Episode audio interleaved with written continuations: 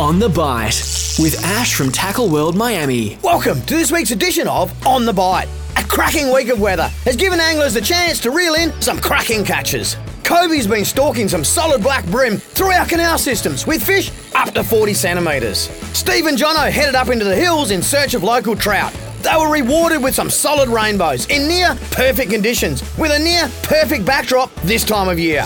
Brett, Tam, and Hayden have all been enjoying the inshore pink snapper action with solid fish amongst them, nudging 90 centimetres. And Austin's been showing a bit of skill, managing to catch a stonking King George on a jig. Travis got amongst our local yellowfin whiting in our estuary system, the warmer weather getting them active enough to hit surface lures. And Julie's landed a super breaksea cod out in 70 metres, still one of the tastiest fish in the sea.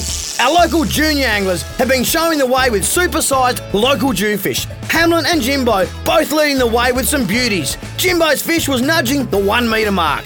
Chris caught himself a cracking gummy shark to top off a great session on the water with his family. Wherever you get the chance to wet a line this weekend, as always, good luck, tie lines, and remember, every day's a good day for fishing. On the Bite 97.3 Coast FM.